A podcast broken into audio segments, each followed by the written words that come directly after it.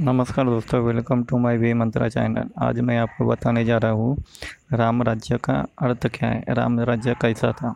त्रेता युग में मर्यादा पुरुषोत्तम भगवान श्री राम द्वारा आदर्श शासन स्थापित किया गया। वह आज भी राम राज्य नाम से राम की तरह ही लोकप्रिय है। यह शासन व्यवस्था सुखी जीवन का आदर्श बन गई। व्यवहारिक जीवन में परिवार, समाज या राज्य में सुख और सुविधाओं से भरी व्यवस्था के लिए आज भी इसी राम राज्य का उदाहरण दिया जाता है। साधारण रूप से जिस राम राज्य को मात्र सुख सुविधाओं को पर्याय माना जाता है। असल में वह मात्र सुख सुविधाओं के नज़रिए से नहीं, बल्कि उसमें रहने वाले नागरिकों के पवित्र आचरण, व्यवहार और विचार और मर्यादा के पालन के कारण भी श्रेष्ठ शासन व्यवस्था का प्रतीक है।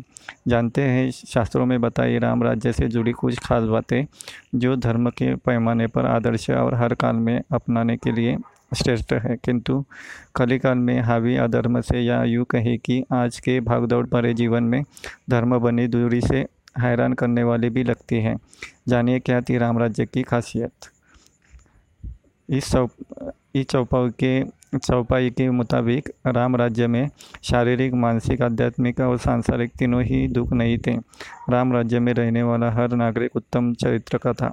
सभी नागरिक आत्म अनुशासित थे। वह शास्त्रों और वेदों के नियमों का पालन करते थे, जिनसे वह निरोग, भय, शोक और रोग से मुक्त होते थे।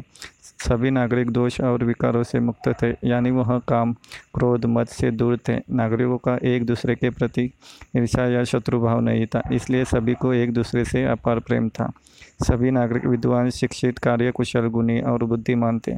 सभी धर्म और धार्मिक कर्मों में लीन और निस्वार्थ भाव से भरे थे।